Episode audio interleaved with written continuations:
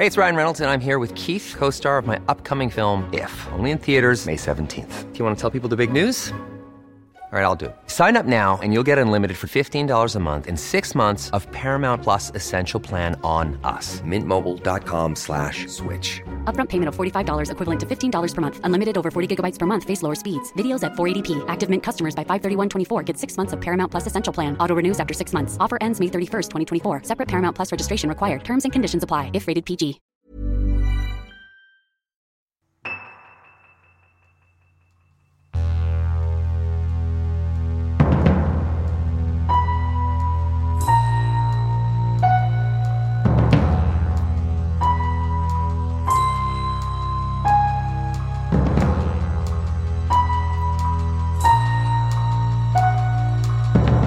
Welcome back to Misconduct. I'm Eileen, and joining me as always is Colleen. How you doing, Colleen?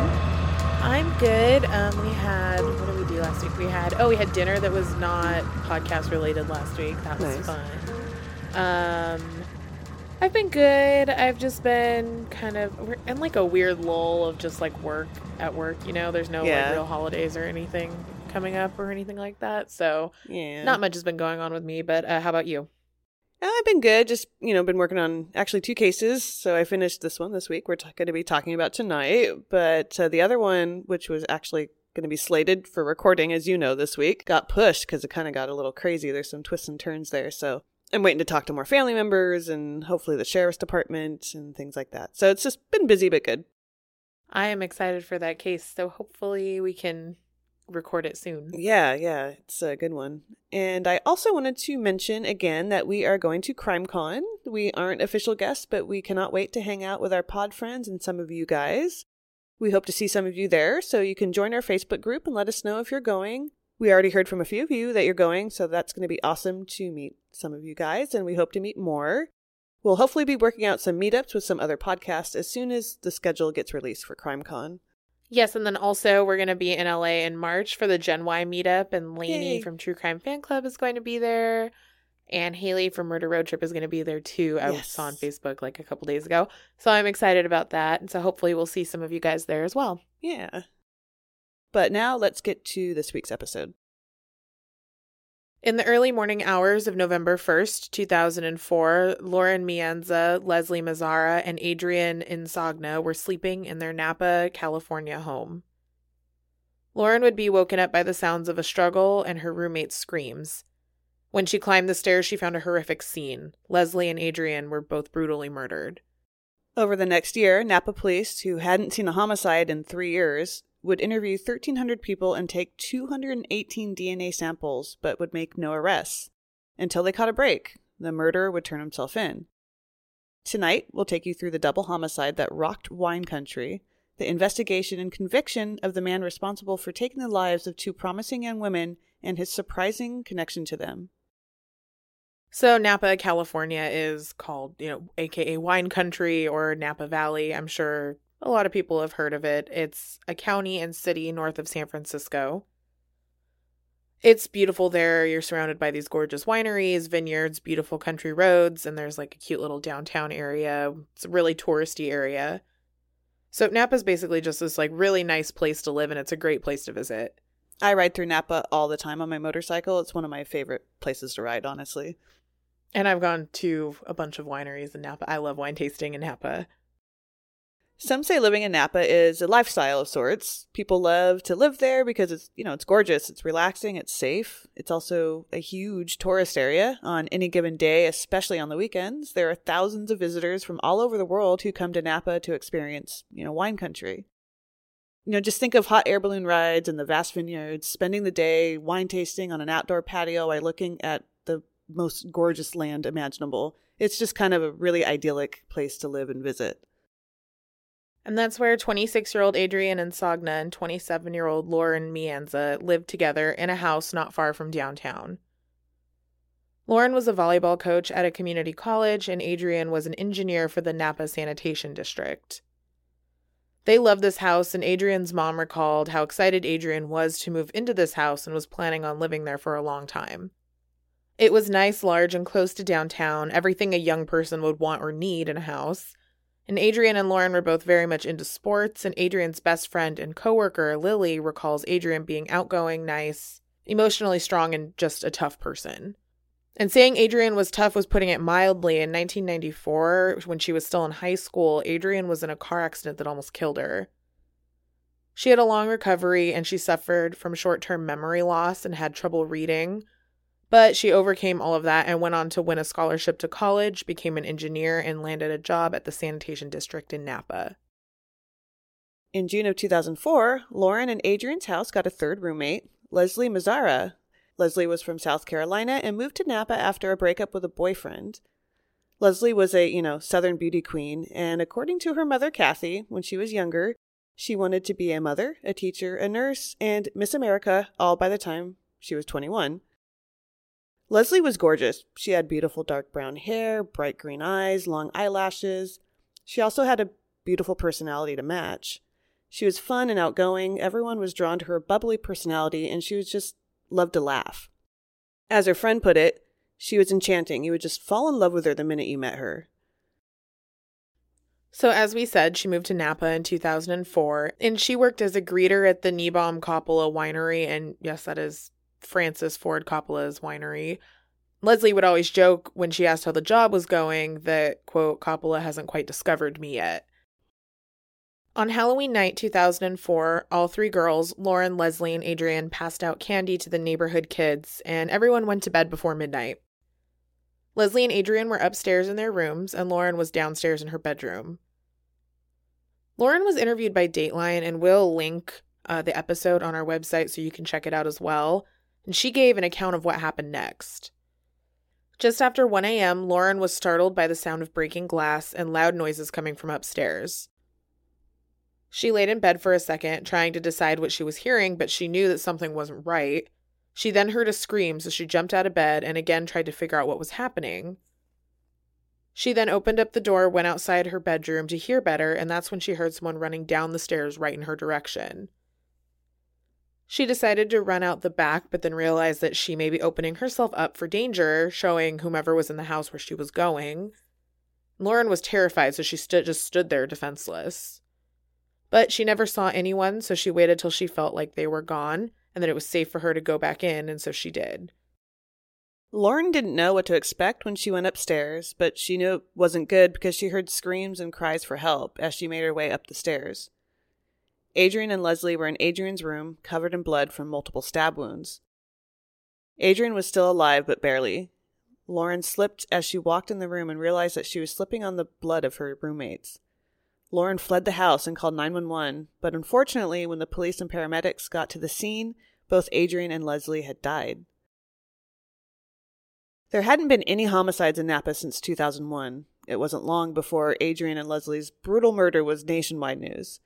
Initially, friends thought there had to be some accident, but soon faced the harsh reality that their friends were murdered. Adriane's mother was in Australia when she heard the news, and Leslie's mother was in Michigan. Both, as you can imagine, were devastated, and I don't think that even describes what these women must have felt and still feel. Investigators pretty quickly realized that this was not a random attack because the person seemed to know where to go in the house and was in and out quickly. The window downstairs was broken, and from what they could tell, the assailant went to Leslie's room, attacked her, and then entered Adriane's room and attacked Adriane. Adriane put up a fight, though. During an interview with Dateline, Lily, Adriane's best friend, said that she noticed during the viewing of Adriane's body that they had dressed her in a turtleneck and Adriane always hated turtlenecks, but Lily said they dressed her in that turtleneck to hide the marks that she had from the struggle. But this turtleneck showed that Adriane fought and that she fought hard and that she hurt the killer. They left their blood on the blinds as they fled the house. Now, the police have the DNA of the person who's responsible for Adriane and Leslie's deaths, and that's because Adriane basically was not going to go down without a fight. Police also found several cigarette butts smoked down to the filter outside the house. Investigators figured it was a killer waiting outside biding their time or working up the courage to go in. The cigarettes were a brand of camel cigarettes, Turkish Gold, but the police kept that to themselves and sent the cigarettes and the blood to the crime lab to see if the DNA on both were a match. Police interviewed people close to Adriane and Leslie boyfriends, suitors, ex boyfriends, friends, etc., and just didn't get anywhere. Then, through looking into an ex boyfriend of Leslie's, two possible suspects emerged William Lee Youngblood Jr. and his dad, William Lee Youngblood Sr. William Jr. was Leslie's ex boyfriend, and she had broken up with him right before she moved to Napa. Amy, who is a friend of Leslie's, was interviewed on Dateline and she said that the investigators had talked to her about the Youngbloods. Amy told them that William Sr. made Leslie uncomfortable. He would call the house that she shared with his son, but he would call to talk to her. And it got to the point where Leslie started dodging his calls because she was just weirded out by him. Police flew to South Carolina and talked to both William Jr. and Sr., and they both gave DNA samples, and they were soon cleared of any suspicion. Police also focused on Adriane's on again, and off again boyfriend, Christian Lee. Adriane's best friend, Lily, told police that she and Christian didn't have the best relationship, and she would often come to work crying. So, police promptly went to speak with Christian and they took clothes, sheets, and other items for DNA sampling. And they had Christian come to the station as well. Christian was cleared of any suspicion, and unfortunately, police were back to no suspects. All they knew was the DNA of the blood was that of a male, and they were waiting on the crime lab results of the saliva on the cigarettes to see if that matched the DNA from the blood found at the scene. Adriane and Leslie's death affected everyone their family and friends and coworkers. Adriane's best friend Lily and her longtime boyfriend Eric Copple, in the wake of this tragedy, reevaluated what was important to them, and ended up getting married several months after their murders.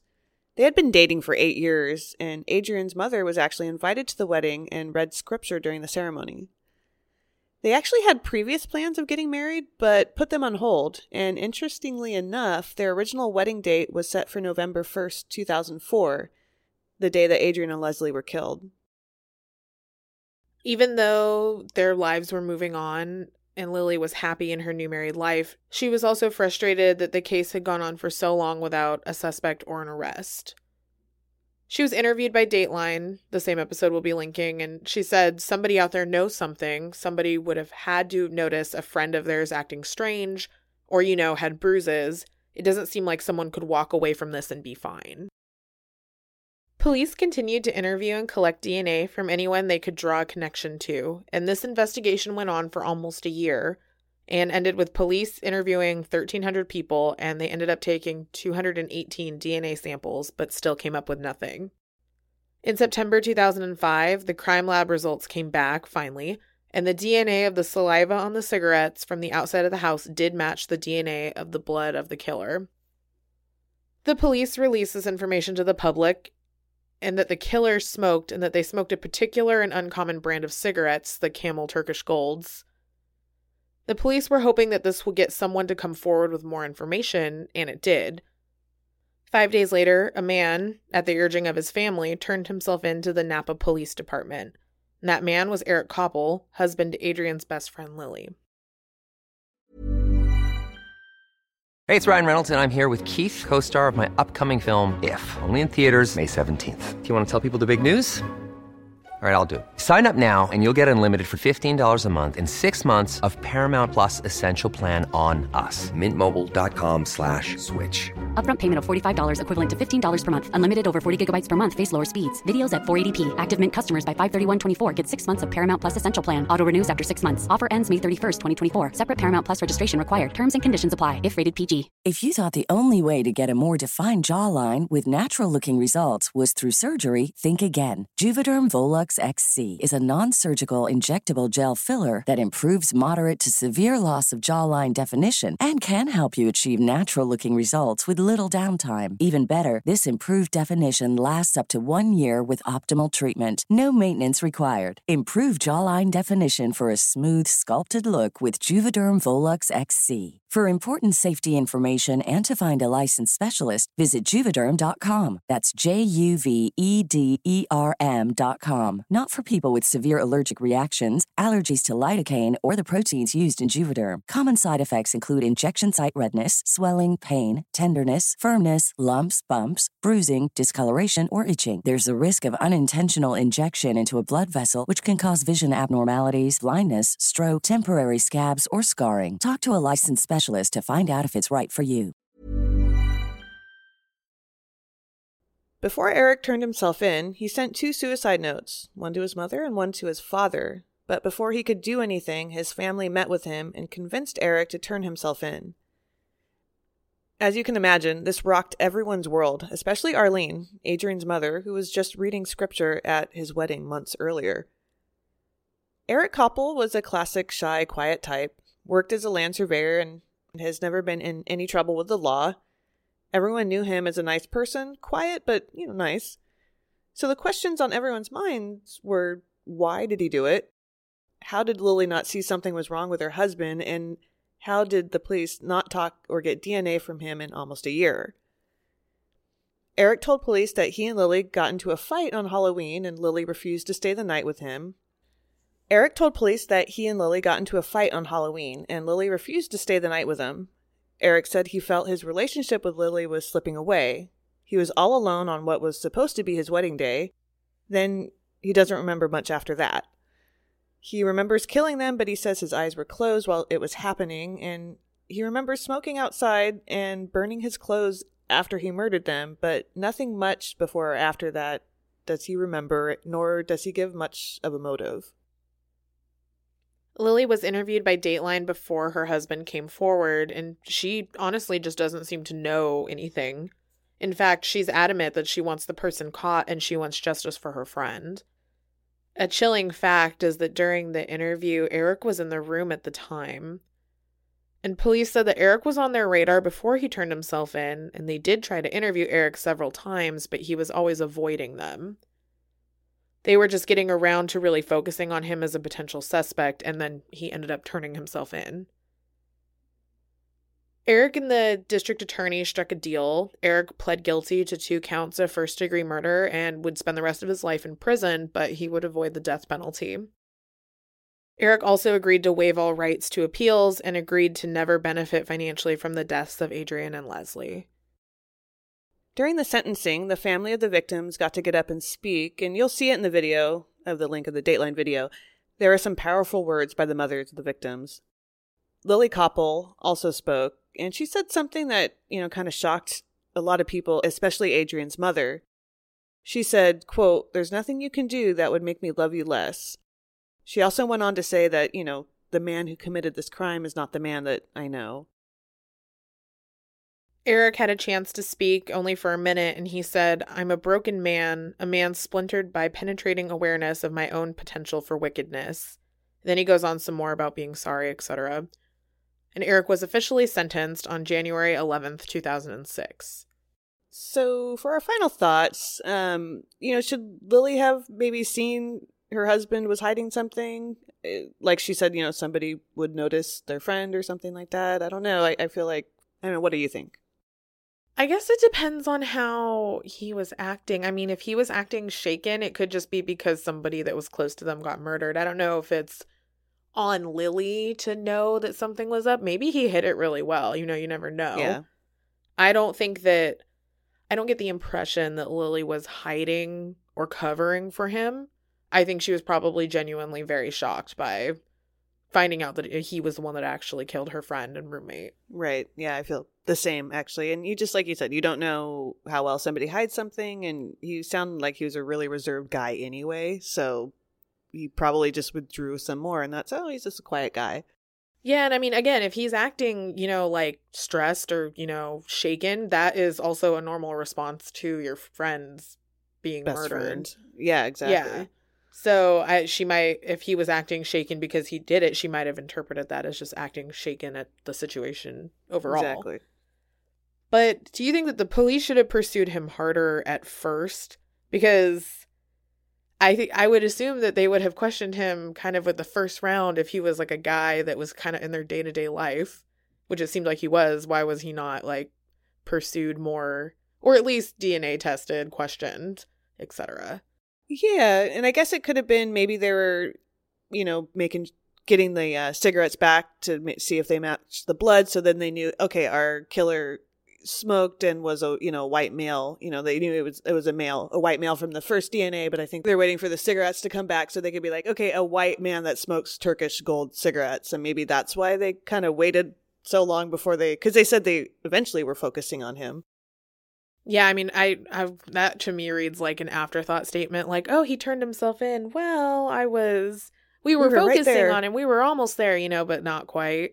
He beat me I- to it. Yeah. he beat us to it, and I think that's kind of a weird, not a, I don't want to say cop out, but like, it seems convenient. I I don't understand why his DNA. If they took the DNA samples of 218 people, I don't understand why he was not one of the 218 people, considering how close he was to the victims. I feel like that was an oversight. Um, and they caught a break that he just ended up confessing. Right. Yeah. I also don't care for his statement. Uh, I feel like it focuses a lot about how he has to deal with what a terrible person he could be. I don't know. I guess I just feel like if you're going to go up and say something, you might as well be sorry or, you know, focus on the victims. Right. Yeah. And not like, oh gosh, I have to deal with the fact that I'm such a horrible person. I can't believe I did, you know, it's like, yeah, well, they have to deal with the fact that you took their loved ones from them. So, you know, Yeah, it just Poor seems you. self centered. right. And I don't know. I feel like uh, I, something I was thinking, maybe, I don't know, Adriane was kind of the reason this case got solved, I think, because she fought. She hurt him. She got his blood on the scene. I, I think if she didn't go down swinging, he might have. I mean, maybe his conscience would have gotten the better of him anyway. But the blood was there. That's that's what sealed, you know, kind of the deal. The blood and then the cigarettes, obviously. Oh, definitely. I think she provided the police with like a, a very solid, necessary lead. So all they needed to do Mhm. was match the blood to the person. Without Right. that, uh, who knows? This case could have gone cold for Exactly. years if he never kind Mhm. of got like that guilty feeling or people, you know, his family didn't urge him to come forward. hmm I'm wondering if he would have never been caught if he didn't start feeling guilty. And actually, probably not because he was going to kill himself instead of turning himself in. So oh he, yeah, you you're know- right. So that yeah. it could have gone a very different way where he never, you know, took responsibility for what he did and faced, you know, the whole trial and all that. Mhm. Exactly. He could have just blown his head off or whatever, and nobody would have known why. And now, like you know, yeah, his blood was there, cigarettes are there. She she did that. She cut him. I'm like, good for her. I mean, Good morning, Your Honor. I'm Arlene Allen. I'd like to thank you for allowing me to speak this morning on behalf of my beloved daughter, Adriane. At his sentencing last January, Arlene Allen finally got her chance to confront Eric Copple. Eric, you knew Adriane. She counted you among her friends. And you know me. And Eric, I know you. You are a man who violently stabbed to death the best friend of the woman you love. That is not love, Eric. You cannot love Lily and bring a knife into Adriane's home and stab her. And stab her again. And again. And again. And again. And again. As Arlene drove home the brutality of his deed, Eric Copple sat stone faced. I say to you, Eric, go. Leave this life of friends and family, of life and love and laughter. There is no place here for you. For while in the coming years the memory of Leslie and of Adriane will remain clear and shining bright in our hearts, all of our hearts and our minds, you will be forgotten. And when that door closes behind you today as you walk out of this room, I will think of you no more. Thank you, Your Honor. And that wraps up our show for this week. Thank you so much for listening. But before we go, we have some housekeeping. First off, we want to say thank you to some of our listeners who took the time to leave us a five star review. So thank you to Nick JJ85, mm, Manic, Manic Monday 23, just another manic, and Nurse Mo 99 for your reviews. Hope I got all those right. I like them. Your reviews help us out a lot, and we really appreciate you taking the time to leave us your feedback. We also want to take a second to thank our most recent Patreon supporters. So thank you to Minds of Madness for your Patreon support. Your support means so much to us and we cannot thank you enough. So if you would like to see our Patreon page and check out our rewards, you can go to patreon.com slash misconduct podcast. And Minds of Madness are awesome. Yeah, I love that podcast.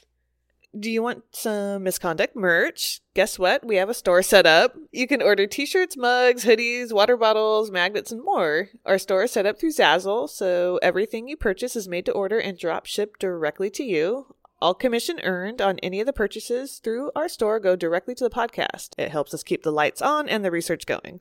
If you're interested, you can go to our website, www.misconductpodcast.com slash store or zazzle.com slash misconductpod. And remember to use discount codes. They always have discount codes, so you can always save a few extra dollars when you're placing an order. And stay tuned till the end to hear a word from our friends at Mirth and Monsters. And that wraps us up for another episode of Misconduct. Thank you so much for joining us. If you have a second, head on over to our Facebook group to discuss this week's case. If you're not a member, join, and one of our mods will add you ASAP. We love our group and we love interacting with you guys. So if you're not a member, join. You can also follow us on Instagram and Twitter at Misconduct Pod. And we want to give a huge shout out to the Blank Tapes for our intro and outro music. Follow them on Bandcamp to check out more of their stuff. If you have a case suggestion, let us know about it. You can email us at misconductpodcast at gmail.com, and we will see you next week.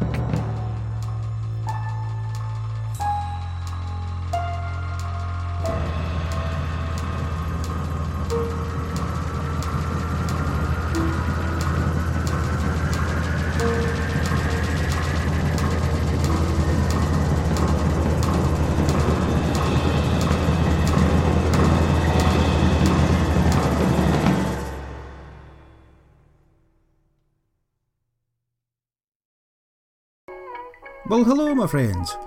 I am CK, and I'm the host of a new and amusing podcast called Mirths and Monsters.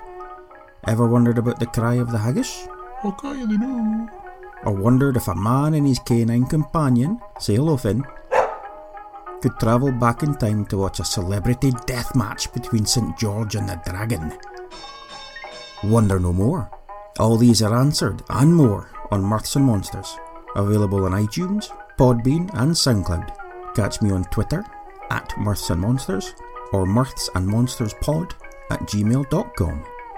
Till next time, Slàinte. Your health.